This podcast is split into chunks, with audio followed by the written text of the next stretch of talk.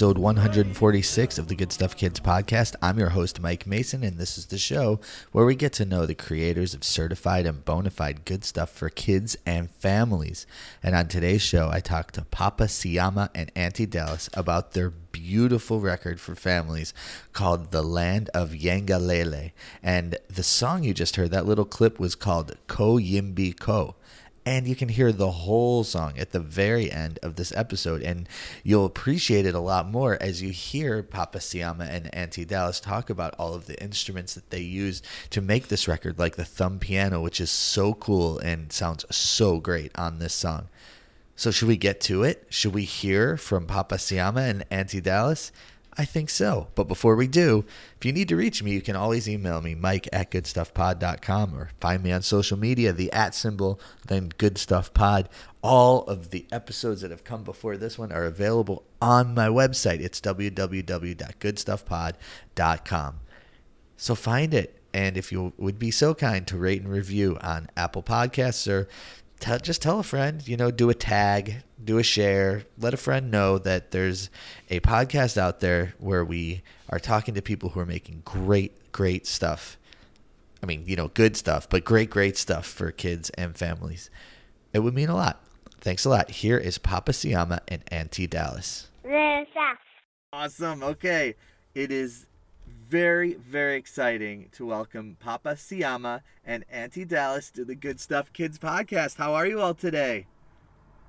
We are doing good. Yay. It's great to be here. Yeah. It's good to it's good to be with you. Um we are we are uh we are live on video, but we're not recording the video, but um you can see that I'm in my mobile studio, also known as my family van. And where are you guys right now? Right now we are in Minneapolis, Minnesota. We're in our living room. We Okay. just had a fun Yeah. kid show this morning, and now we were just working in the yard, and we were just getting the yard ready to enjoy for the summer. Okay. Is it what's the weather there? I mean, this is important stuff. It's super hot. It, it hit the 90s yesterday. Whoa. About a ah. month ago, we had snow. Yeah, I bet there was quite a bit of snow a couple months ago. Interesting. Yeah. So so we're we're gonna talk about um your new record that's a couple months is a couple months old at this point. I don't want to i'm not exactly sure but um but also just to hear a little bit about your your background because it that's what i love to do. I love to get to know people and i love to hear where you're coming from and what makes uh what what what is important to you. So i since there's two of you you'll each get a turn and i'm excited about this. So I'll, I'll let you do rocks paper scissors to figure out who goes first but i'd love to hear where you come from and and, and a little bit of your musical journey Ah. Okay, I'll start first. I, I came from a country called Congo, Democratic Republic of Congo. I was born and raised in a small place, a very small place. Who playing music was like uh, you are losing your way of life. They don't want to encourage that. Well, as a professional, Yes, but but you yes. but playing music was something you all did every day. Yes, but it, Like you sang together and played Mhm. together, right? but he wanted to be as a profession. yeah. as, as every parent will want like a, a kid to be a doctor, thing like that. But when I reached like a 12, I was like, uh, I think I want to be a musician. so the only way I can be a musician is not bring a friend's guitar because my dad was chef at the seminary. So I went to a priest and said, told the priest to give me a guitar. I, I knew my dad would not touch that. So then I did that. The priest gave me a guitar, but they told me, find a teacher for yourself. But then I tried to teach myself. I didn't know how to tune. It was hard. hard. I will learn through radio and try to learn song through radio with not knowing how to tune the guitar. That was very hard thing. I will That's- memorize some. That's difficult. It's difficult to play the guitar without knowing how to tune it. That's a big. It's like an overlooked aspect of learning to play. I think. Yeah. Yeah. Imagine if there's a song you're learning, you never get to learn the first part because by the time the, it, the song is playing on the radio, you're grabbing for your guitar, Yeah. right? Exactly. Exactly. Yeah, so that was my beginning of uh, being interested, being a musician, listening to the radio, and I want to be like those other musicians who I'm hearing, like, I want to be like them. And my dad would be like, I want you to go to school and be somebody, either be a, be a priest or a lawyer. I'm like, no. yeah. no, I want to be a musician myself. So I learned to, uh, stuff by myself with the wrong way.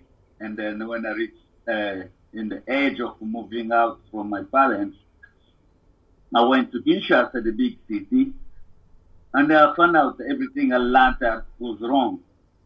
But then people I met in Kinshasa, nice little band was famous at the time for younger people. They loved me. They said, "Oh, you know what?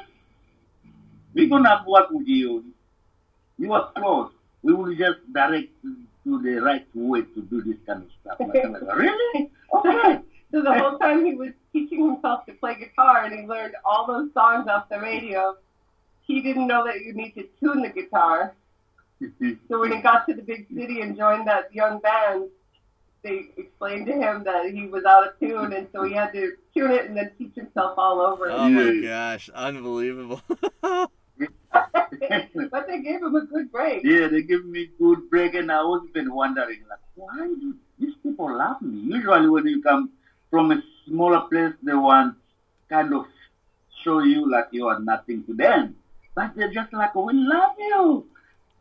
Yeah, maybe just because I was very humble and uh, listening and loving to themselves. So uh, I played with them several years, and I became better at it. And then we got a job, uh, work going to Uganda. Mm-hmm.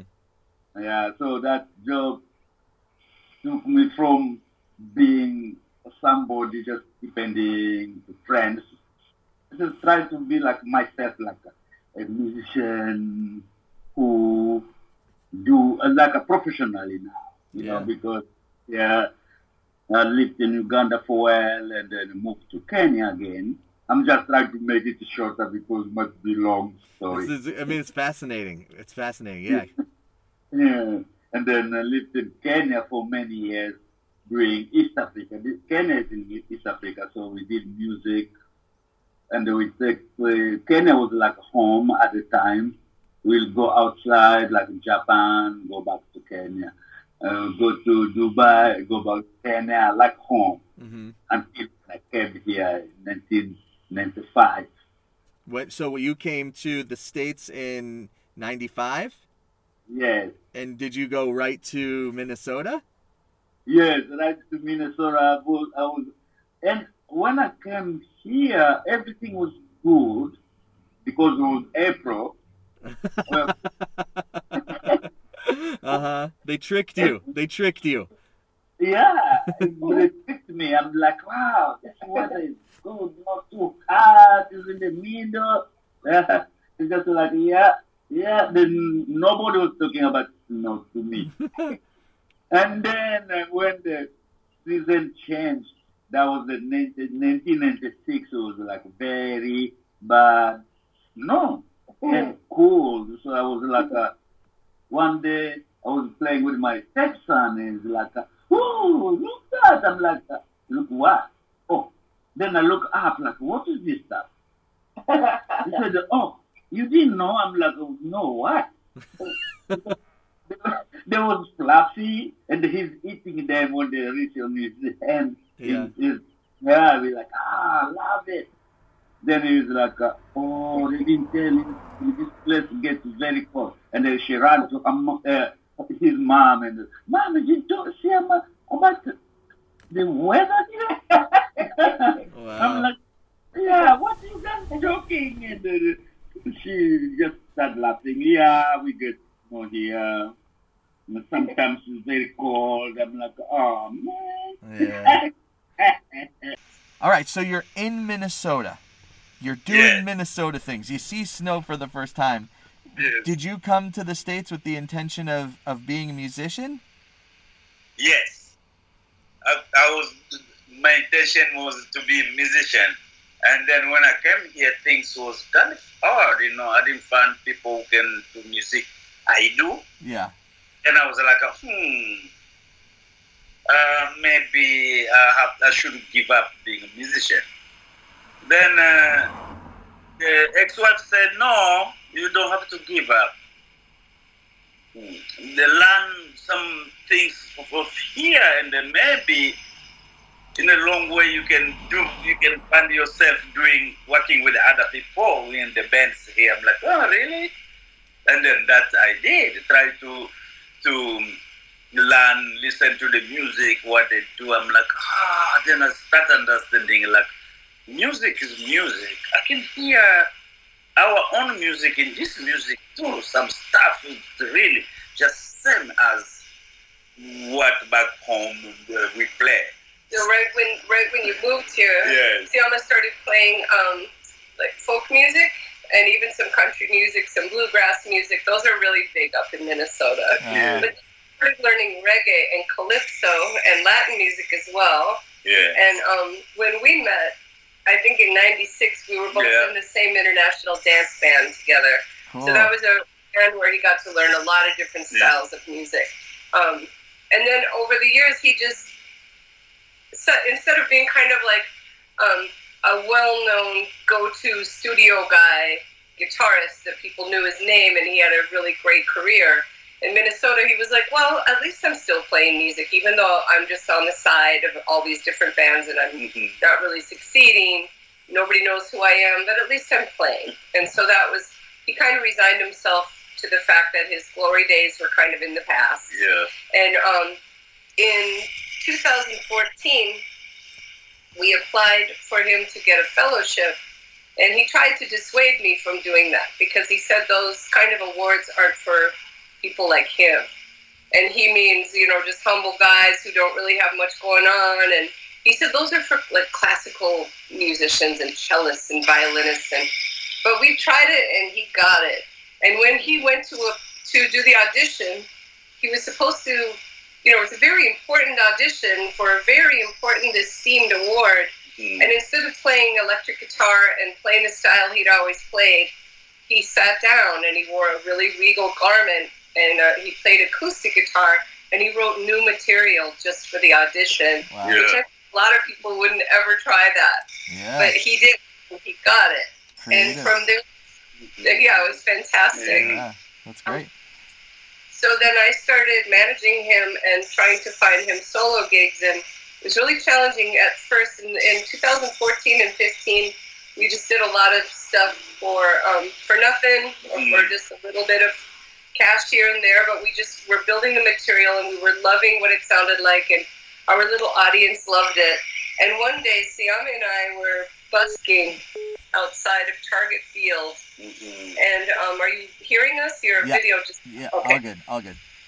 all right. We were busking outside of Target Field and um, just standing there with our, I was playing uke and he was playing guitar and we're just standing there just playing.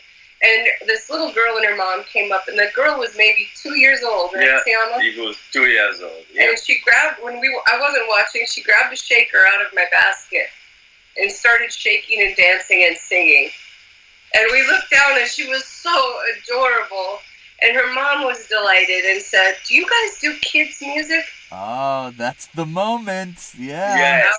Woman, it changed our Yeah. whole lives. Yeah. So A two-year-old. yeah, well, that's uh, I mean, that's amazing. Like that you can pinpoint it to that exact moment Yeah. when when you because um, the mother said, um, "Do you do kids music?" And of course, we were like, "Well, we can," you know. Yeah. and she works in a market and they needed us to play once a month for little toddlers and so that was in I think 2006, late uh, 15 or 16. early 16. Mhm. And um, so then once we started doing that, we started writing material just for them, and that kept leading to more and more kids shows, and now it's mostly what we do. Awesome. So, so Auntie Dallas, what Yeah. do you have a musical journey?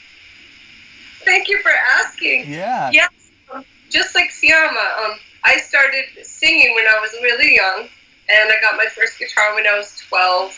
And I, I also went through a lot of permutations and um, migrations through music. I, I played folk and rock and punk and new wave, and I studied classical, which really helped me to learn how to sing in Siama's languages because Kikongo, Swahili, and Lingala are enunciated exactly like Latin languages. Wow. So who knew when I was studying vocal performance that it was going to bring me into singing African music? Mhm. Um, then I later I did jazz, funk, and jazz and bossa nova and um, soul music and blues, and um, I have a couple records on iTunes and Amazon and stuff um, under Dallas Johnson. Okay. But I, my life took a different turn where I was doing corporate work and I was really unhappy. And then here Siama was playing music that wasn't his own, and he wasn't fulfilled.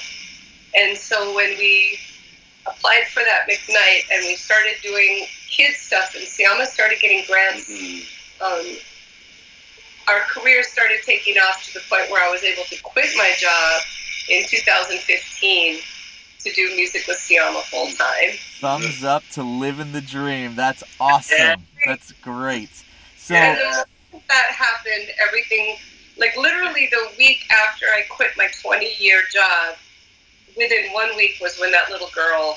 wow.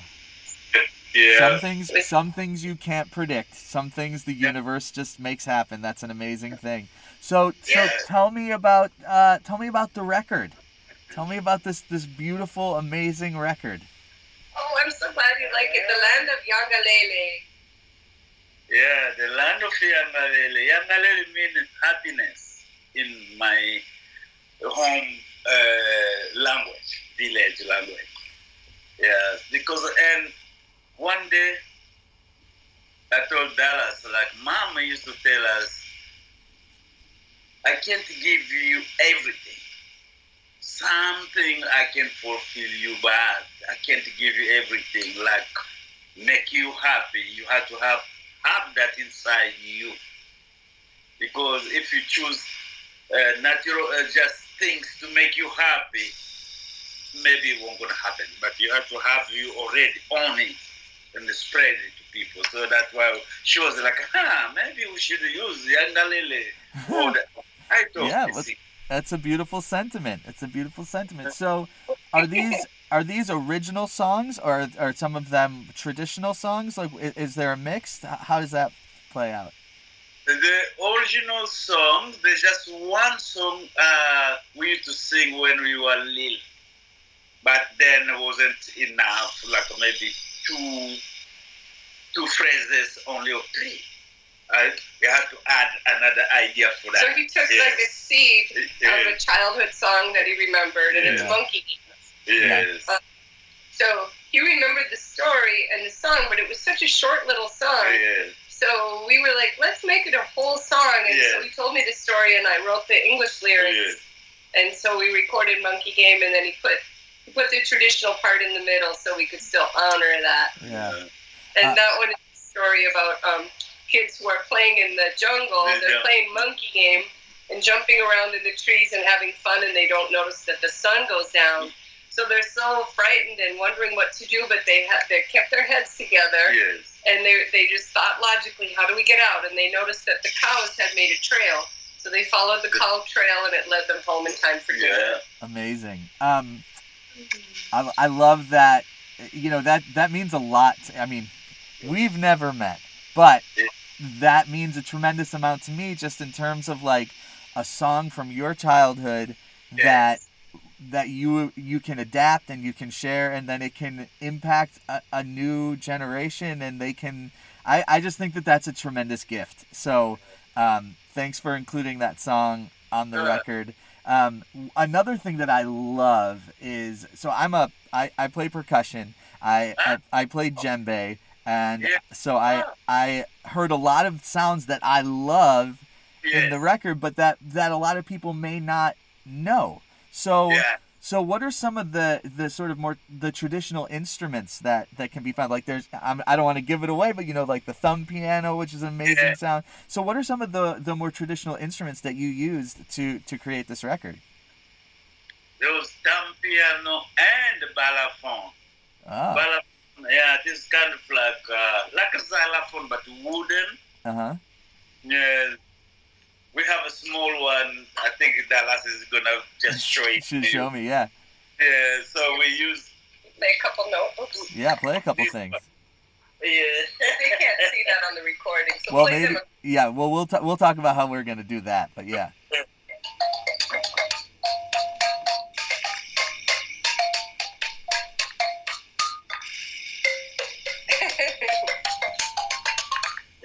Awesome. that Yeah, was the and, balafon. and then uh, the Kalimba.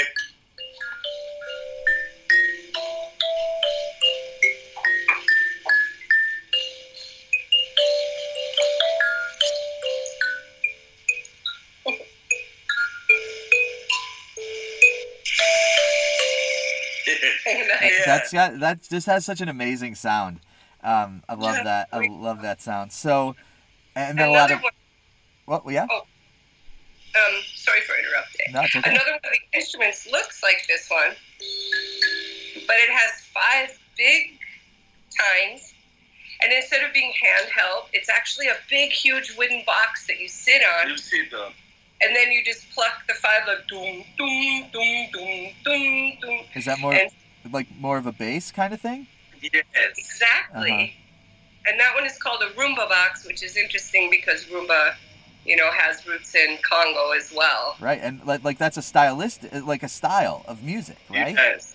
Yeah. Rumba, Uh, yeah. Rumba is a style. There's a Congolese Rumba and a Cuban Rumba, and then this box is called is from Jamaica. I bought it in Jamaica, and it's called a Rumba box. Cool. Well, Wow. we use that in the CD recording. so, Yeah, yeah. and then and then like percussion instruments.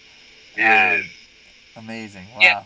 Cool. and the So- We use shakers that we bought in Congo. Yeah. Um, you know, when we were in Congo, a, a lot of times people have, you know, you hear really negative things about Congo in the news, but nations aren't their governments and their wars. Nations are really the people who live there. right.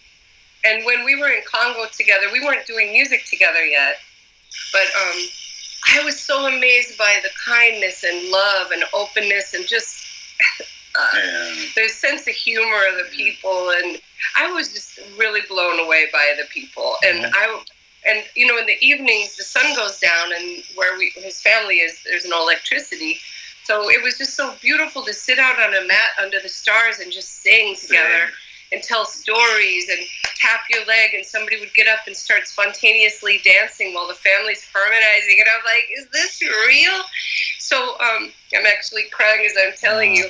So I, as on the way home, I said, Siama, what can we do to change what people say about your country? How can we get what is what we experience out in the world? And we didn't realize, but within a couple of years, we would be able to do what we're doing. And I feel like that's a really important part of Land of Yangalele because people usually wouldn't think of Congo as the land of happiness, right? Yeah, the it's peop- true. The people deserve to be known that way. Yeah, Mhm. and, and I think that that's so important because I've not been right, and all I know is what I hear on the hear and see on the news. But like to to hear the the heart and soul. Uh, all right, so this is like big time. Like we're getting a little deep here, but like you know to hear the heart and soul of the music. Or, or of the people through the music and, and to share that aspect of the cultures it's extremely important it's extremely Yeah. important and it's, it's important not just for people like me who are like you know want to experience everything in the world and hear all the music and things but like for kids to hear that most Yeah. importantly and to know that like you know papa siama and auntie dallas are, are, are representing like this like heart and love and like uh, for this people and for this land is really really impactful and i assume that that comes out when you all are performing Yeah. definitely. And we have puppets and a puppet theater, and so we can tell stories. And um, and I just I love that the kids that we're touching will walk away, and when they hear Congo again, they have something to tie it to that's yeah, positive, or they have more context. So it may, maybe will make them question, especially the older like middle school kids. Yeah, When they read about Congo in the news, they can they can have a better context for it. right. And you, yeah, Yeah. and you can, and you represent. Do you perform for middle school age kids? Because I think it's, I think it's Yeah. universal, right? And I, I, you're, you should not be. I'm, I'm wagging my finger at people if they think that you're limited to like elementary, but I think that like I'm glad to hear that you spend time with middle school age kids and, and have that ability to present the stuff. So, um, wow, really amazing and really profound and really cool and and the album sounds beautiful. Um, you. And so I- I guess like I want I want people to listen to it, you know, and I think that your story is incredible and and I think that people should find you and follow you to the ends of the earth. So how Oh, can we uh, how can we how can we find you and how can we follow you like Facebook or or whatever you know it, it's really weird for me to go from talking about like you know like uh, thumb piano and seeing you with the instruments and like this profound like cultural impact that you can have to be like so like what's your Instagram? But uh, you know unfortunately it's like part of the thing. So how, how can we find you and follow you? So Siama is easy to find because his he is Siama Music everywhere, and it's S I A M A Music on Insta, YouTube, um, just everywhere. SoundCloud, uh, Facebook, even um, um, dot com. Yes. Um, he's on just all of the platforms you can imagine as Siama Music. Nice. Well, this has been so good, and I feel like we could do this all day, and I want to do this all day. But uh, you know, time constraints being what they are, so I can't thank you guys enough for sharing your story, for bringing out the instruments. Like I, it touched my heart. It was awesome to see, and awesome to be able to share this time with you. Thank you so much. Oh, Thank you. I wish we could jam with you. Oh, that would be really fun. Someday, someday. Okay. Yeah, so uh, that I like that one. I like that one. I love talking to Papa Siama and Auntie Dallas and hearing the whole story, getting the whole the whole picture. Uh, I hope you enjoyed that. Here is Ko Yimbi Ko from the album The Land of Yangalele by Papa Siama and Auntie Dallas. Thanks for listening. Talk to you very, very, very soon. When I imbi to scare you,